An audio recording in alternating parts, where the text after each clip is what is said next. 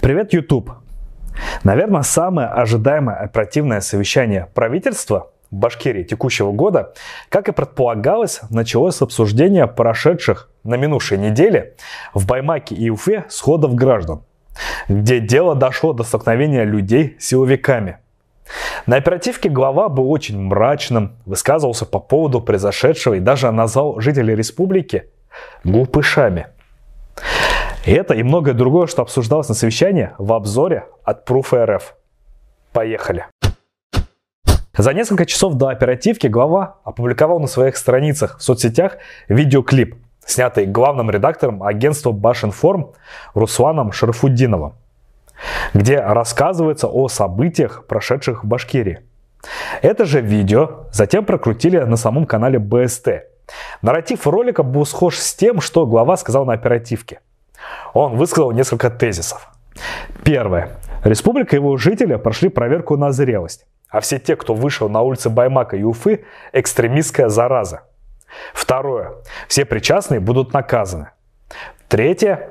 Об этой проблеме сам Хабир в правительстве Башкирии главных муниципалитетов будут теперь рассказывать чаще. Многолетние вот эти шантажи, многолетние нарушения закона и выстраивание такого радикального национального экстремизма у нас не прошло. И жителям здесь я просто кланяюсь и благодарю. Спасибо вам большое всем. Значит, второе. А, мы не будем позволять так себя действовать на нашей территории. Те, кто к этому причастен, они будут наказаны. Мне искренне жаль тех неопытных глупышей, которые принимали участие, поднимали руку на сотрудников правоохранительных органов они понесут наказание. Неловко за такую формулировку в отношении народа можно было прочесть на лице премьер-министра Андрея Назарова. Как признался сам Хабиров, он не справился с сепаратистскими проявлениями в республике и за пять лет якобы попросту забыл о такой проблеме. Послушав его речь, возникает два вопроса. Почему же он не работал в течение своего срока над этой проблемой, если она, по его словам, есть? Потому что вроде как и другие проблемы в Башкирии неохотно решаются.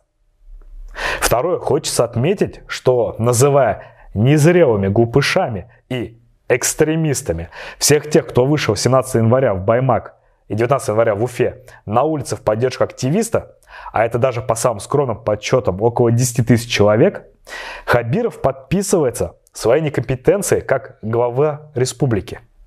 И что за свой пятилетний срок он так и не наладил диалог с простым народом. По его мнению, все без исключения, кто вышел на улицы, неправы. А что насчет демократии? Или народ в Башкирии вовсе не имеет своего голоса? Или же, если чье-то мнение не совпадает с риторикой правительства, то оно автоматически неверное? Ну как-то глупо это звучит. Конечно, можно было бы говорить о том, что подобное выражение мнения на несанкционированном митинге попросту незаконно – но тогда, может, надо было попробовать решить вопрос иным путем и не доводить ситуацию до точки кипения. И вот эти три эпизода в двух городах всего за неделю отлично показывают уровень главы Башкирии, Радия Хабирова, который вспомнил, что есть некая проблема лишь после того, как Башкирия прогремела на всю страну и зарубежье. И это в период проведения СВО, в сложнейший период для России и для нашего президента. Ну а попробуйте поговорить попробовать понять, попытаться разобраться? Нет, просто будем клеймить всех сепаратистами. До чего это довело в 2020 году, все отлично помнят. Но для тех, кто забыл, напомним. После такого Хабиров лично притопал на Куштал после указа Кремля. Потому что там понимает, что с народом необходимо разговаривать. Сразу же отметим работу команды Хабирова.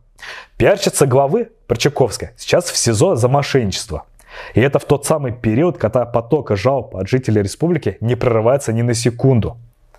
Напомним, всю предыдущую неделю Уфа стояла в рекордных для города 11-бальных пробках из-за снегопада. На оперативке Хабиров обратился в воздух и заявил, что уборка снега – важная работа, которую необходимо выполнять вовремя. В ответ стояла тишина, потому что сити-менеджер Ратмир Мавлиев находится в отпуске. Ну а более удачного времени года не было, Ратмир Рафилович. У нас журналист до дома два часа добирается.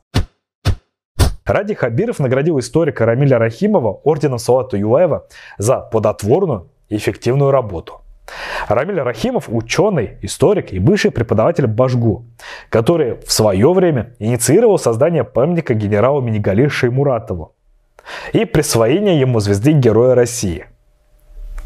Своей речи Рамиль Рахимов сообщил об инициировании возведения нового памятника Герою соцтруда и знаковому человеку в жизни Башкортостана – Митхату Шакирову. Он возглавлял республику в течение 18 лет, с конца 70-х по 87 год. Чуть ранее он, будучи руководителем газонефтяной отрасли в Башкирии, принимал непосредственно участие в строительстве крупнейших газопроводов ПФО. Памятник такой видной фигуры в Уфе, конечно, город не испортит. Другое дело, стоило ли это так подавать через награждение историка – Хочется отметить, что нам бы сейчас таких сильных руководителей, как Шакиров, а не вот это вот все.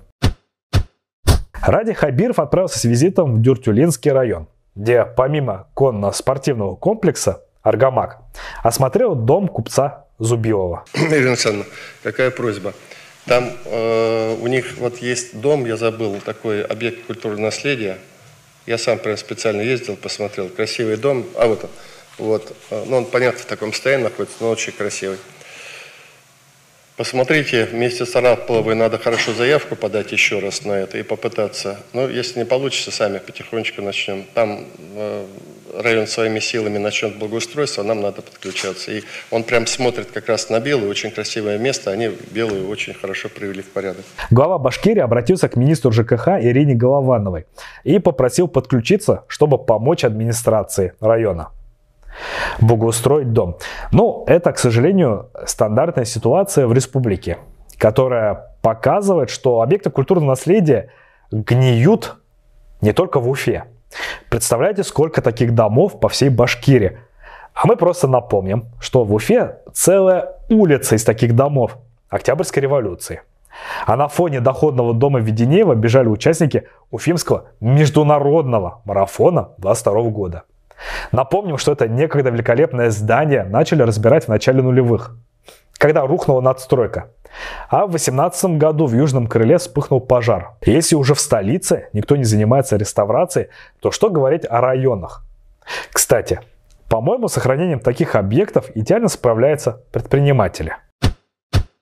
Рустам Муратов, который является министром экономического развития и инвестиционной политики республики, рассказал о том, что Казахстан и Беларусь являются важнейшими партнерами Башкирии. Цитата. «За 11 месяцев прошлого года внешнеторговый оборот с Казахстаном превысил 440 миллионов долларов. Кстати, Ради Хабиров уже анонсировал, что едет с делегацией в Казахстан.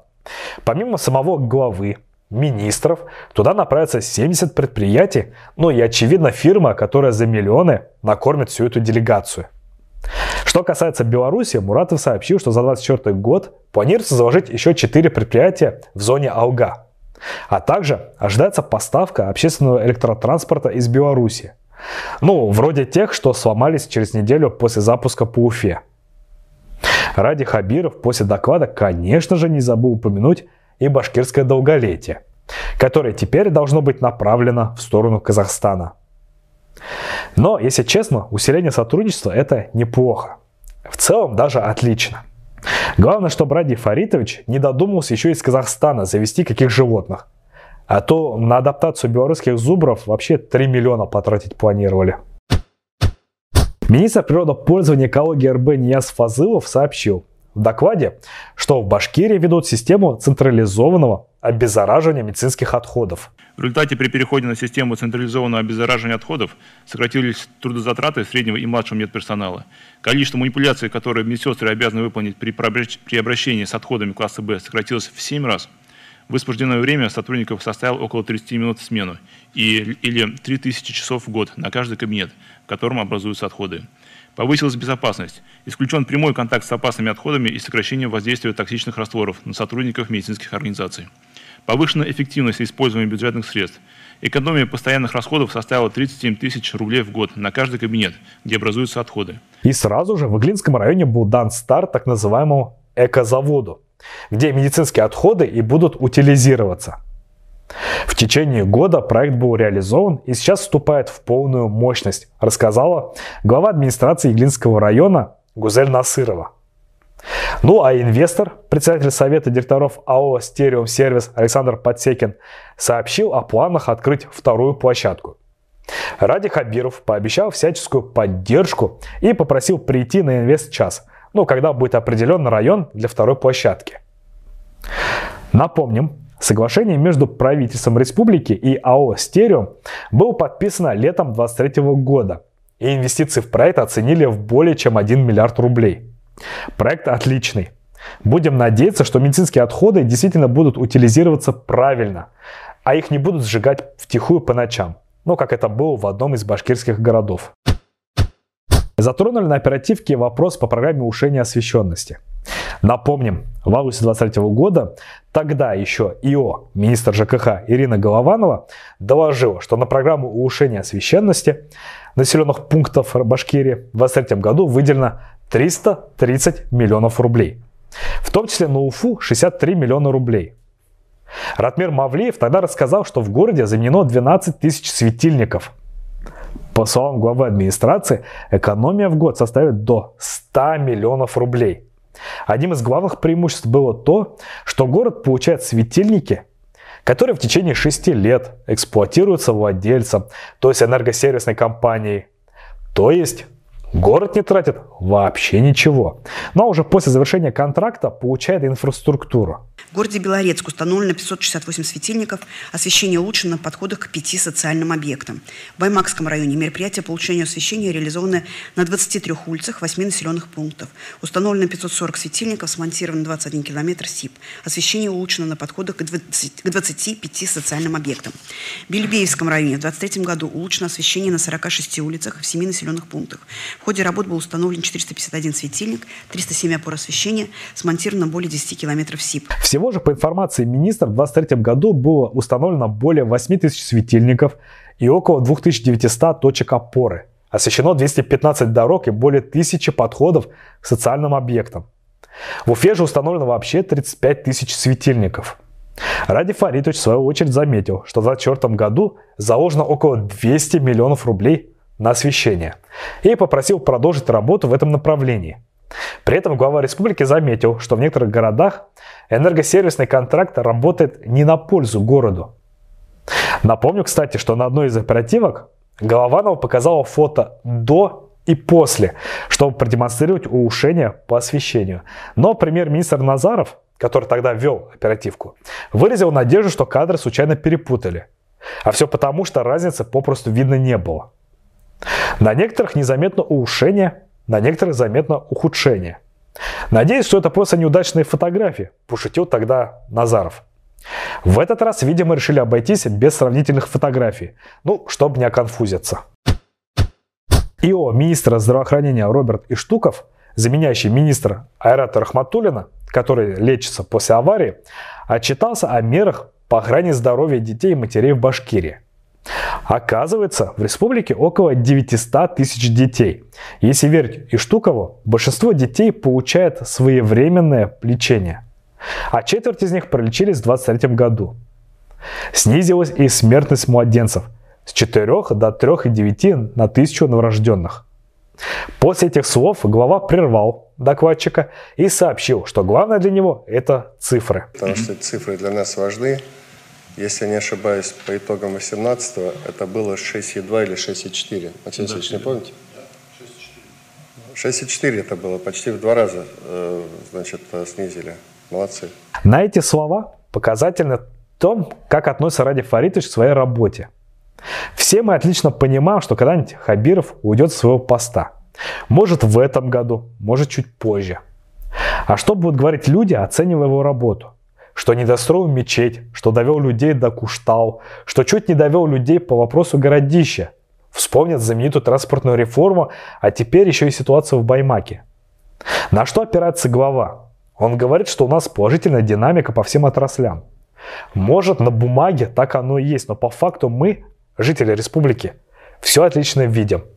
Как все устроено в республике Башкортостан – Возможно, в будущем мы сможем сделать ее великой, но, видимо, не при этих лидерах и не при этих приоритетах. А что думаете вы, пишите в комментариях. Спасибо, что досмотрели это видео до конца.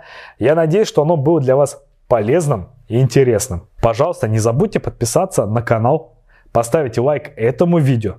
Подписывайтесь также на телеграм-канал «Однажды в Башкирии».